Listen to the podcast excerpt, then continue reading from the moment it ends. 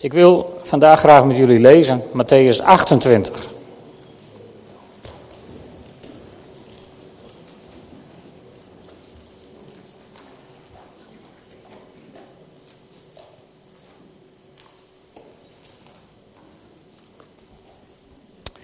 Matthäus 28. Na de Sabbat, toen de ochtend van de eerste dag van de week gloorde, kwam Maria uit Magdala met de andere Maria naar het graf kijken. Plotseling begon de aarde hevig te beven, want een engel van de Heer daalde af uit de hemel, liep naar het graf, rolde de steen weg en ging erop zitten. Hij lichtte als een bliksem en zijn kleding was wit als sneeuw. De bewakers beefden van angst en vielen als dood neer. De engel richtte zich tot de vrouwen en zei: Wees niet bang. Ik weet dat jullie Jezus de gekruisigde zoeken. Hij is niet hier, hij is immers opgestaan zoals hij gezegd heeft. Kijk maar, de plaats waar hij gelegen heeft. En ga nu snel naar zijn leerlingen en zeg hun: Hij is opgestaan uit de dood. En dit moeten jullie weten: hij gaat, voor jullie, hij gaat jullie voor naar Galilea. Daar zul je hem zien. Dat is wat ik jullie te zeggen had. Ontzet en opgetogen verlieten ze haastig het graf om aan zijn leerlingen te gaan vertellen. Op dat moment kwam Jezus hun tegemoet en groette hen. Ze liepen op hem toe, grepen zijn voeten vast en bewezen hem eer. Daarop zei Jezus: Wees niet bang. Ga mijn broeders vertellen dat ze naar Galilea moeten gaan. Daar zullen ze mij zien. Terwijl de vrouwen onderweg waren, gingen enkele van de bewakers naar de stad. Daar vertelden ze de hoge priesters alles wat er gebeurd was. Die vergaderden met de oudsten en besloten de soldaten een flinke som geld te geven en hun op te dragen. Zeg maar, zijn leerlingen zijn s'nachts gekomen en ze hebben hem heimelijk weggehaald terwijl wij sliepen. En mocht dit de prefect ter oren komen, dan zullen wij hem wel bepraten en ervoor zorgen dat jullie buiten schot blijven. Ze namen het geld aan en deden zoals hun was opgedragen. Tot op de dag van vandaag doet dit verhaal onder de Joden de ronde. De elf leerlingen gingen naar Galilea, naar de berg waar Jezus hen had onderricht. En toen ze hem zagen, bewezen ze hem eer, al twijfelden enkele nog. Jezus kwam op hen toe en zei: Mij is alle macht gegeven in de hemel en op de aarde. Ga dus op weg, maak alle volken tot mijn leerlingen door hen te dopen in de naam van de Vader en de Zoon en de Heilige Geest en hun te leren dat ze zich moeten houden aan alles wat ik jullie opgedragen heb. En houd dit voor ogen: ik ben met jullie alle dagen tot aan de voltooiing van deze wereld. We gaan nog een lied zingen. U zij de glorie, opgestane Heer. En daar kun je niet bij zitten, volgens mij. Als het even kan. Goed, Rijn?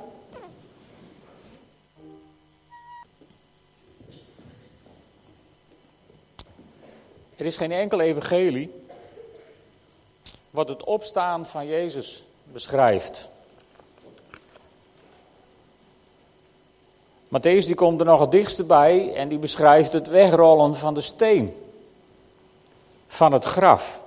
En de andere evangelisten die beschrijven alleen maar dat de steen bleek te zijn weggerold. Dus wanneer Jezus nou precies is opgestaan en hoe dat in zijn werk is gegaan, dat is een goddelijk geheim. Een goddelijk geheim wat de, de, Nederland, wat de, de geloofsbeleidenis, de apostolische geloofsbeleidenis heeft geprobeerd te omschrijven met de woorden dat Jezus ten derde dagen wederom is opgestaan. Maar in die tijd daartussen, nedergedaald ter helle, van die moeilijke woorden beschreven. Dus daar was niemand bij.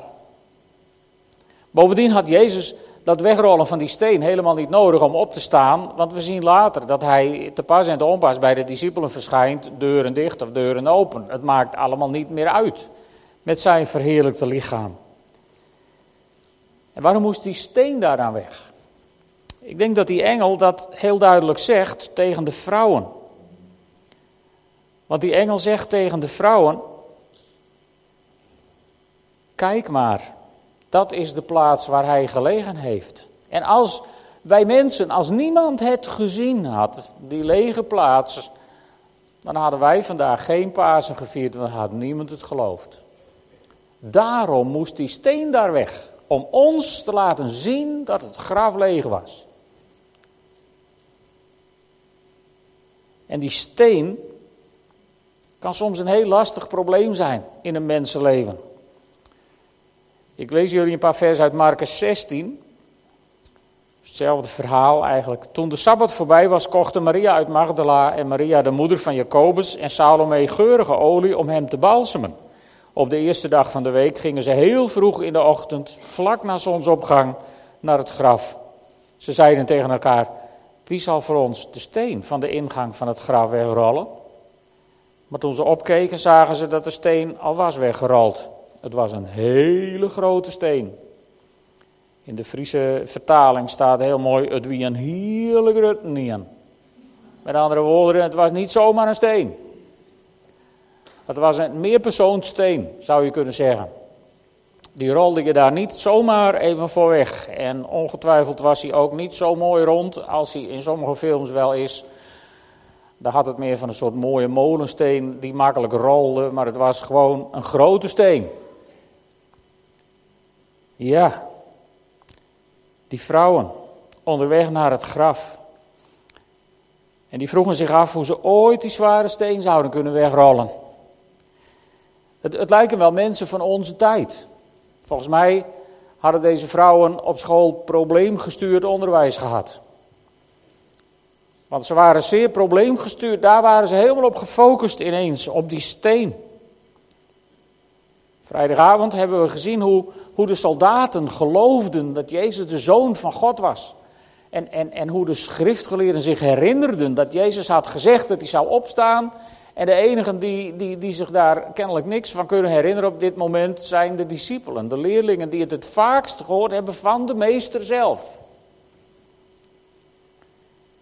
Nee, probleemgericht. Op weg naar het graf zien ze alleen maar apen en beren. En die steen is een heel groot probleem. Het mooie vind ik dan dat de Bijbel dat probleem niet kleineert. Matthäus schrijft niet dat die vrouwen zich druk maakten over iets waar ze zich niet over hoorden druk te maken. Niet één evangelist zegt daar één negatief woord over. Het wordt ook niet belachelijk gemaakt. Integendeel, het wordt heel serieus genomen. We hebben dat gezien in de nieuwe Bijbelvertaling. Staat het was een hele grote steen. De Friese Bijbelvertaling een heerlijk rutnie. En Willy Brod zegt, hij was overigens buitengewoon groot. Dus het was echt wel een probleem. Het was niet niks. En God, weet je, God gaat ook met onze problemen, met de stenen die ons leven kunnen liggen. Daar, God, daar gaat God heel serieus mee om. Dat wordt niet gebagatelliseerd, niet belachelijk gemaakt. Alleen God signaleert vaak andere hoofdoorzaken als er zo'n steen in ons leven in de weg ligt. God ziet namelijk het hoofdprobleem en dat was en is de zonde. En die zonde kan een hele grote steen zijn. Een buitengewoon grote steen.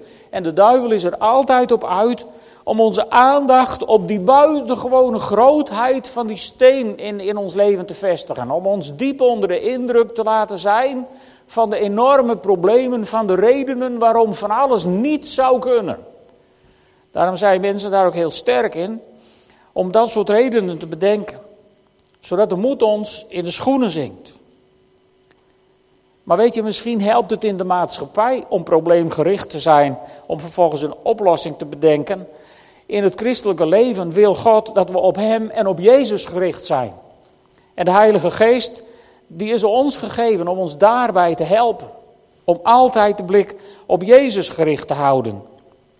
En zodra je tot de erkentenis komt dat je het zelf niet kunt, dan is God bereid en aanwezig om je te helpen.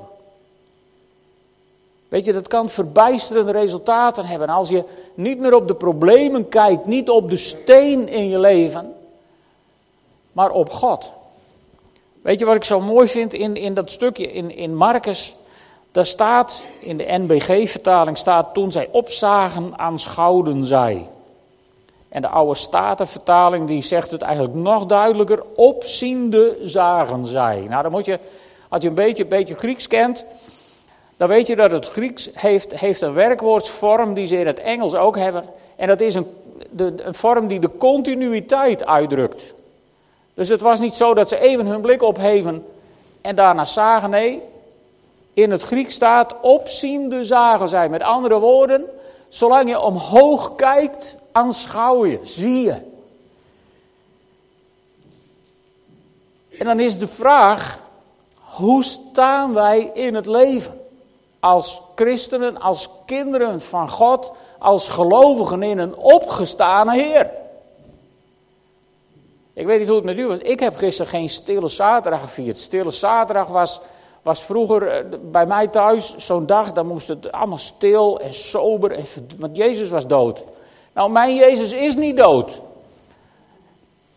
Dus ik kan daar op Stille Zaterdag ook niet over in een rouwstemming zijn, want ik wist op Goede Vrijdag al dat het verhaal goed afliep. Mooi, dan is het heel anders. Goede Vrijdag vieren. Jezus leeft.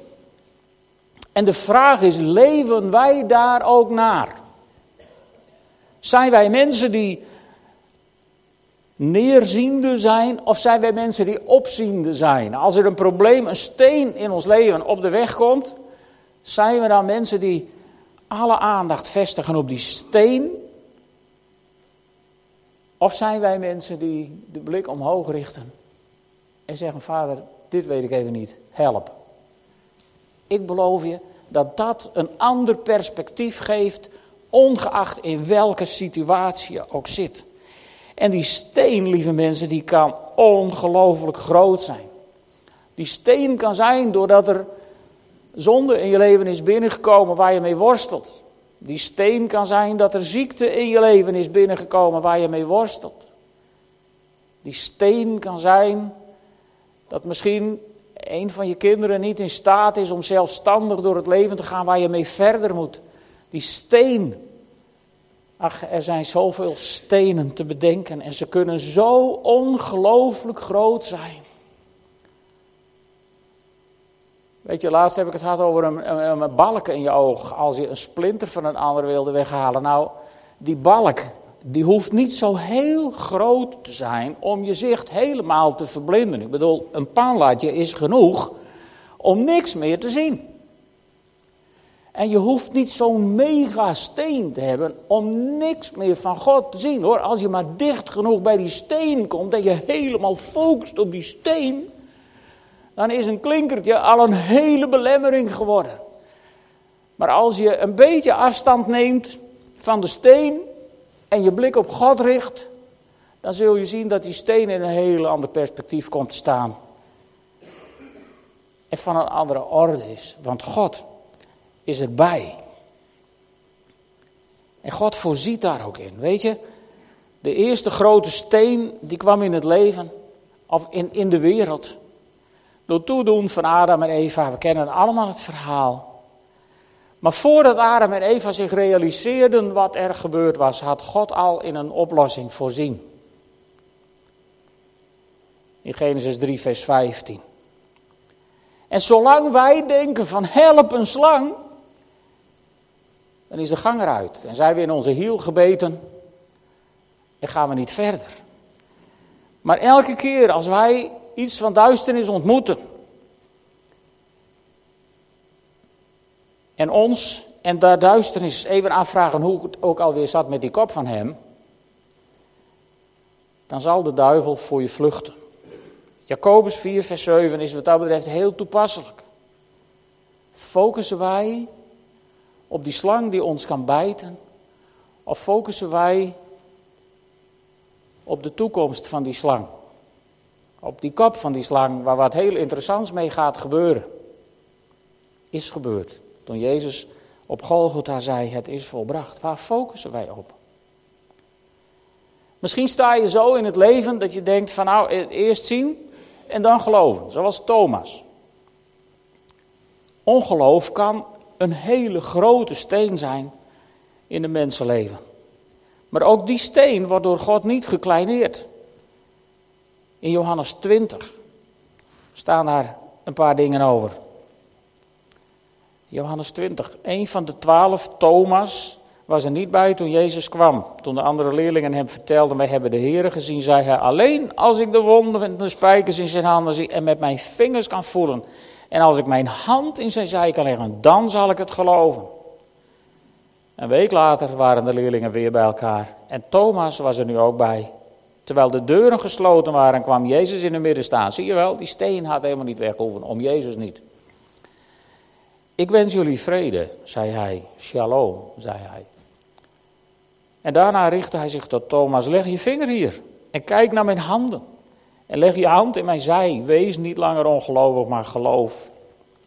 En Thomas antwoordde: Mijn Heer en mijn God. En dan zegt Jezus: Omdat je me gezien hebt, geloof je. Gelukkig zijn zij die niet zien en toch geloven. Jezus kleineert ook die steen van ongeloof niet. Hij had kunnen denken van nou, Thomas wil het niet geloven, dus afvoeren door de zijdeur, weg met Thomas. Maar nee, zo niet. Jezus komt hem tegemoet en zegt, ach Thomas, Thomas hij toch, moet jij nou eerst zien voordat je gelooft? Nou kom maar, kijk dan maar even. En hij houdt hem zijn handen voor en ik stel me voor dat hij zijn, eh, zijn, zijn, zijn jurk of wat hij maar aan had optilde en zei, kijk, kijk, kom maar, kijk maar even. En zo wil God ook jou helpen om als er, als er twijfel, als er ongeloof is, als er onzekerheid in je leven is, zo wil God je tegemoet komen om je te helpen. Kijk maar even, kom maar, kijk maar. Raak me maar aan als je dat nodig vindt. En ik stel me zo voor dat Thomas ineens stort aan de voeten van Jezus met die woorden, mijn Heer en mijn God. Ja. En dan zegt Jezus iets over geloof. Tegen Thomas, niet verwijtend. Niet verwijtend, van nu krijg je een aantekening in je dossier of zo. Helemaal niet. Ik denk dat Jezus tegen Thomas zegt, Thomas, het had ook anders gekund. Probeer dat de volgende keer eens. Want zo is er bij God altijd een herkansing. Wat een God is Hij. Want zo kun je ontdekken dat Hij aan de oplossing werkte toen wij nog met ons probleem bezig waren. Is dat niet mooi? Schep je daar niet moed uit? Mijn Jezus overwon de dood, lieve mensen. Jouw Jezus overwon de dood. Met andere woorden, er is niets meer in het universum wat hij niet aan kan. Want dit grootste megaprobleem, dat kon hij ook aan. En zo zie je dat Jezus je altijd tegemoet komt. We zagen dat in ons verhaal in Matthäus. De vrouwen die gaan dan, als ze gezien hebben, uiteindelijk op weg. En dan plotseling komt Jezus je tegemoet. En hij groet hen. En weet je, je moet je dat even goed realiseren hoe dat gaat. Jezus kwam niet die vrouwen tegemoet van zo nou hoi hè. Hij kwam ze ook niet doe de groeten aan Petrus of zo. Hij kwam ze tegemoet en hij zei shalom. En wat betekent nou shalom? We vertalen dat altijd zo makkelijk met vrede, maar dat is, is volgens mij net even te, te weinig. Shalom, het is goed. Het is goed. Het is volmaakt. God zag dat het zeer goed was. Shalom. Het is goed. Ik ben er. Midden in de situatie. De discipelen waren nog helemaal ja, nog helemaal in, in, in, in onrust en die wisten nog niks. En die vrouwen die moesten daarheen, zo zouden ze het wel geloven. En nou, bedoel, als je probleemgericht wil zijn, waren er nog problemen genoeg te, te overwinnen. Zouden die mannen, die vrouwen wel geloven? En Jezus zegt, shalom, het is goed, ik ben er. Weet je, dat doet hij ook in jouw situatie. Hoe je situatie er ook uitziet, en hoe de situatie misschien ooit in de toekomst van je leven eruit zal zien. Op elk moment dat je niet neerziende, maar opziende bent, zul je aanschouwen en zul je zien dat Jezus je tegemoet komt en zegt: Shalom. Het is goed, ik ben er. Ik ben bij je. Dat is de grote troost van Pasen. En wat je hier ook ziet in dit verhaal is dat de leugen het verliest van de waarheid. De bewakers, ja, vrijdagavond zei ik het al, tegen een Jezus die wil opstaan is niet te beveiligen. Zo zwaar kun je een graf niet verzegelen. Daar is geen begin aan. En uh, dan gaan die soldaten die gaan naar, de, naar, de, naar, naar de, de leiders van het volk. En die vertellen wat ze daar hebben gezien. Over die engel en die aardbeving. En, en, dat, dat... en nog komt het geloof niet binnen. Als je niet wilt geloven, dan kan niemand het je aanpraten, dat geloof. En ze worden omgekocht om te zwijgen. En de leiders beloven dat ze Pilatus wel gerust zullen stellen. Die had toch zijn handen al in onschuld gewassen, dus daar kon je kennelijk alle kanten mee op. We regelen het wel. Maar toch moet een van die soldaten gelekt hebben, want anders had het niet in het evangelie van Matthäus kunnen staan. Hè? Dus het heeft niet gewerkt. Ik stel me zo voor dat een van die soldaten, of misschien wel meer, er nog eens over hebben nagedacht. En uiteindelijk tot geloof zijn gekomen. En gezegd, dit was werkelijk Godzoon. Dit was echt iets bijzonders. En zo is het toch in de Bijbel terechtgekomen. Die omkooppoging. De leugen verliest het van de waarheid. En dan trekken ze naar Galilea. En daar ontmoeten ze Jezus. Wat opvallend is, is dat als ze Jezus ontmoeten, dan vallen ze aan zijn voeten en ze brengen hem hulde. Maar er staat ook, en sommigen twijfelden nog. Soms denk je, hoeveel bewijs moet je hebben? Hè? Hoe ver moet het gaan voordat je eindelijk een keer gelooft? Sommigen twijfelden nog. En opnieuw is Jezus niet boos. Hij stuurt de twijfelaars niet weg. Hij laat ze toe. Het is hetzelfde verhaal wat ook in Johannes 21 staat. Ze waren naar Galilea gereisd, hadden een tijdje moeten wachten. Op laatst had Peter gezegd, ik weet niet wat jullie doen, maar ik ga vissen. Omdat het zijn vak was, hè, zo. Van dan kunnen we even wat verdienen, want er moet ook gegeten worden. En dan ontmoeten ze Jezus. Heel bijzonder. Sommigen twijfelden nog. En ik denk dat Peter zich, toen hij Jezus echt ontmoette, toen hij doorkreeg wie Jezus was, dat hij gedacht heeft, oh Nu hebben we nog wat te regelen. Nu zal het wel komen.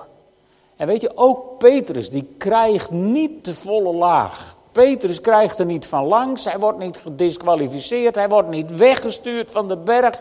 Maar Jezus vraagt alleen maar drie keer aan Petrus, heb je mij lief? De eerste keer vraagt hij, heb je mij lief meer dan die anderen? was een hele stille hint. En want bij het laatste avondmaal had Jezus gezegd: Jullie zullen mij binnenkort allemaal in de steek laten. En toen had Petrus gezegd: Nou, zij misschien allemaal wel, maar ik niet. En nu vraagt hij aan Petrus: Heb je mij meer lief dan die anderen? En Petrus heeft het wel gevoeld, maar daar durfde hij weinig van te zeggen, volgens mij. En zo wordt Petrus in zijn, ja, in zijn ambt hersteld, zou je kunnen zeggen. Wauw, wat een messias. En dan zegt hij, mij is alle macht gegeven. In hemel en op aarde. En ik moet jullie eerlijk bekennen dat dit iets is wat ik ongelooflijk snel vergeet. Ik weet niet hoe, jullie zijn natuurlijk allemaal hele standvastige christenen, maar ik ben zo van als er een probleem opduikt en denk, oh help, en hoe moet het nou? En mij is gegeven alle macht in hemel en op aarde.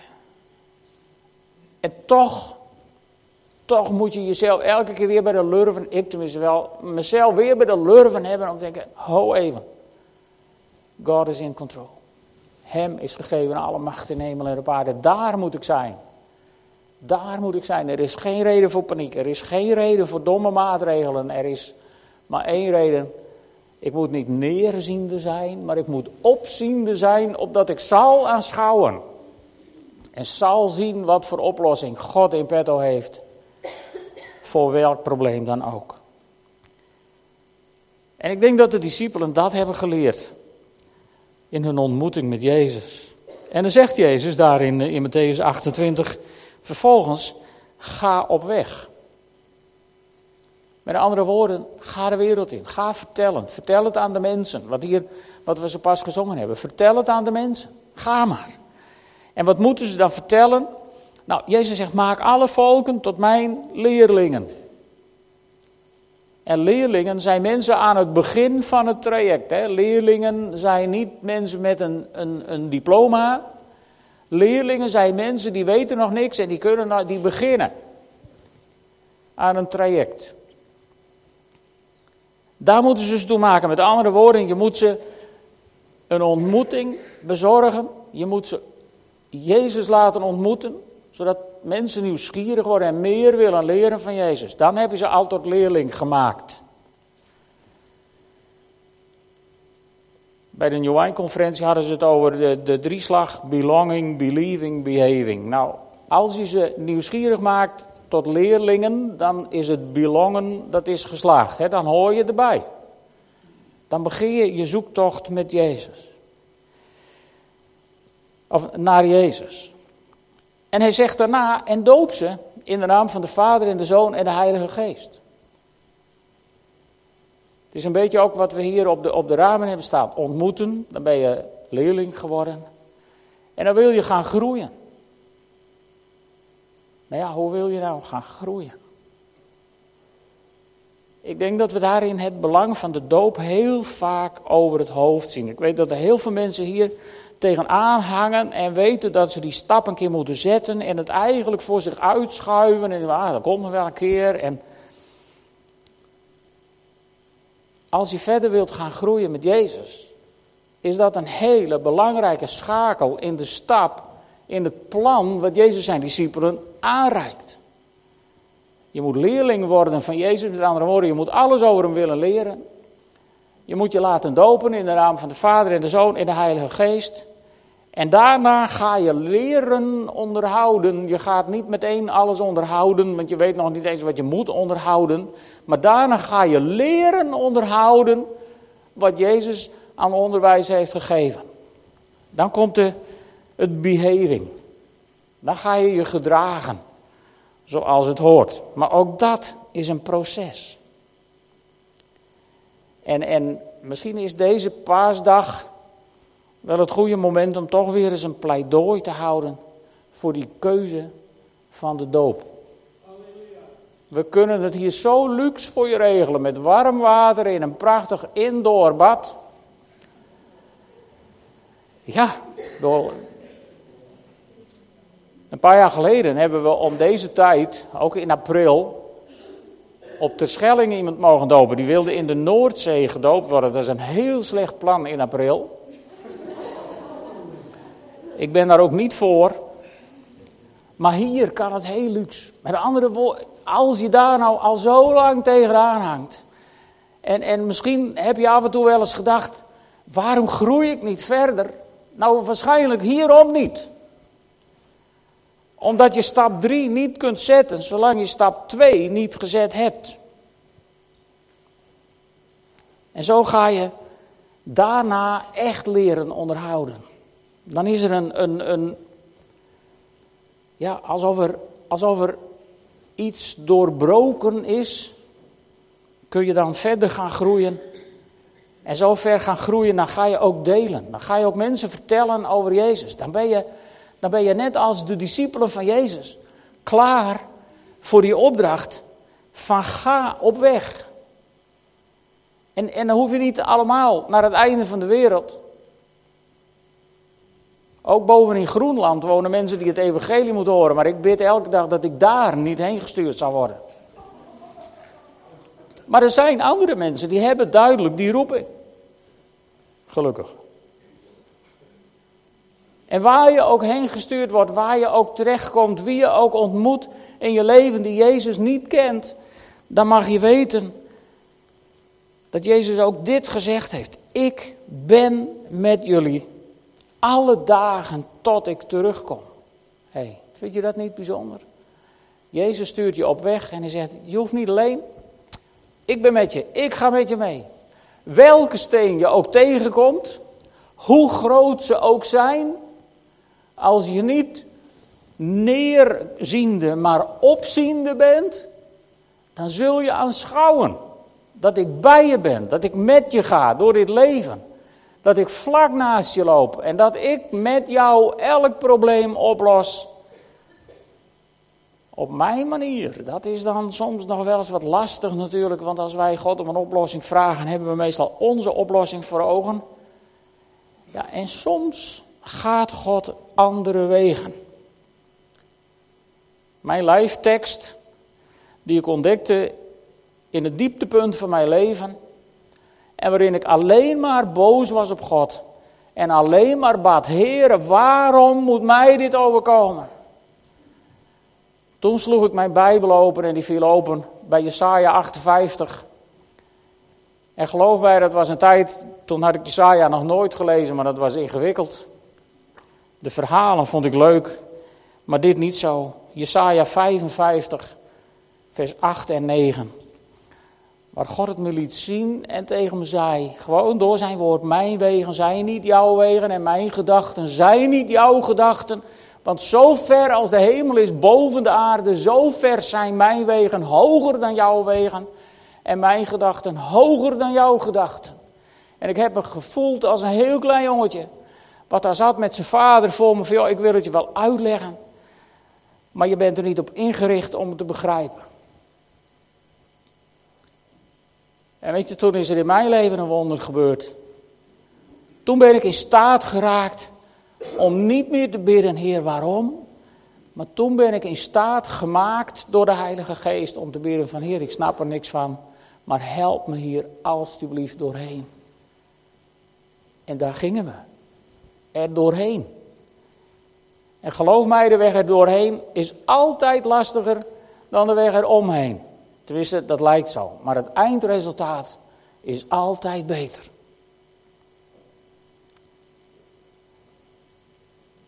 Ik ben met jullie. Alle dagen. Totdat ik terugkom. Zou je dat op deze opstandingsdag, Pasen 2014, heel goed in je oren willen knopen? Wat er ook gebeuren mag. Ik ben met jou en met jou en met jou en met jou. Alle dagen. Totdat ik terugkom. Dus we vieren vandaag de opstanding. En tegelijk zijn we in advent. Vol verwachting op de terugkomst van Jezus. Is dat niet mooi? En hij is in die situatie met je. Hoe groot de steen ook mogen worden. Zullen we gaan staan? en samen bidden.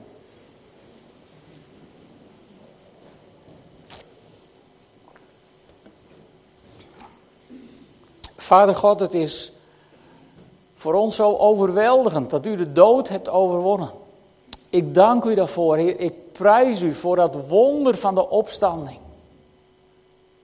En ik dank u ook zo, Heer, dat u zo genadig bent geweest om de steen van het graf weg te rollen zodat iemand het kon zien. Heer God, en, en ik bid u, leer ons ook niet op de stenen te zien, maar te zien op u, op de opgestane Heer. Op de Messias, de God die, die de dood overwon. De God die de zonde overwon.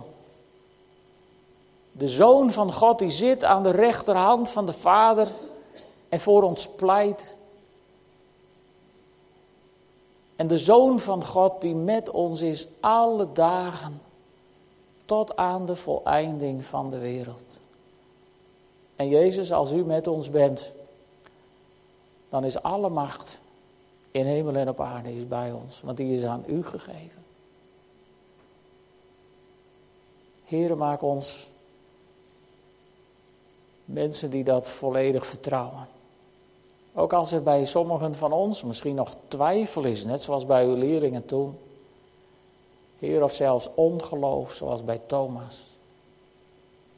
Of schuldgevoel, zoals bij Petrus. Heer, u bent zo genadig. Herstel ons in die eerste liefde met u, Heer. En ik bid u ook voor mensen die diep in hun hart weten dat ook die stap door het water iets is wat nog voor hen ligt. Heere God, laat uw Heilige Geest werken. En geef mensen de moed om die stap te zetten. Heer, ook dat kan zo'n megasteen zijn die onze weg nog verspert. Maar Heer, het is zo'n troost. U bent niet boos. En u bent niet teleurgesteld. Maar u komt ons tegemoet. En dan zijn daar uw woorden, shalom. Het is goed zo, ik ben er. Dank u wel, Heer. Dat u er bent, nu en altijd. Totdat we u terug mogen zien komen op de wolken. In Jezus' naam. Amen.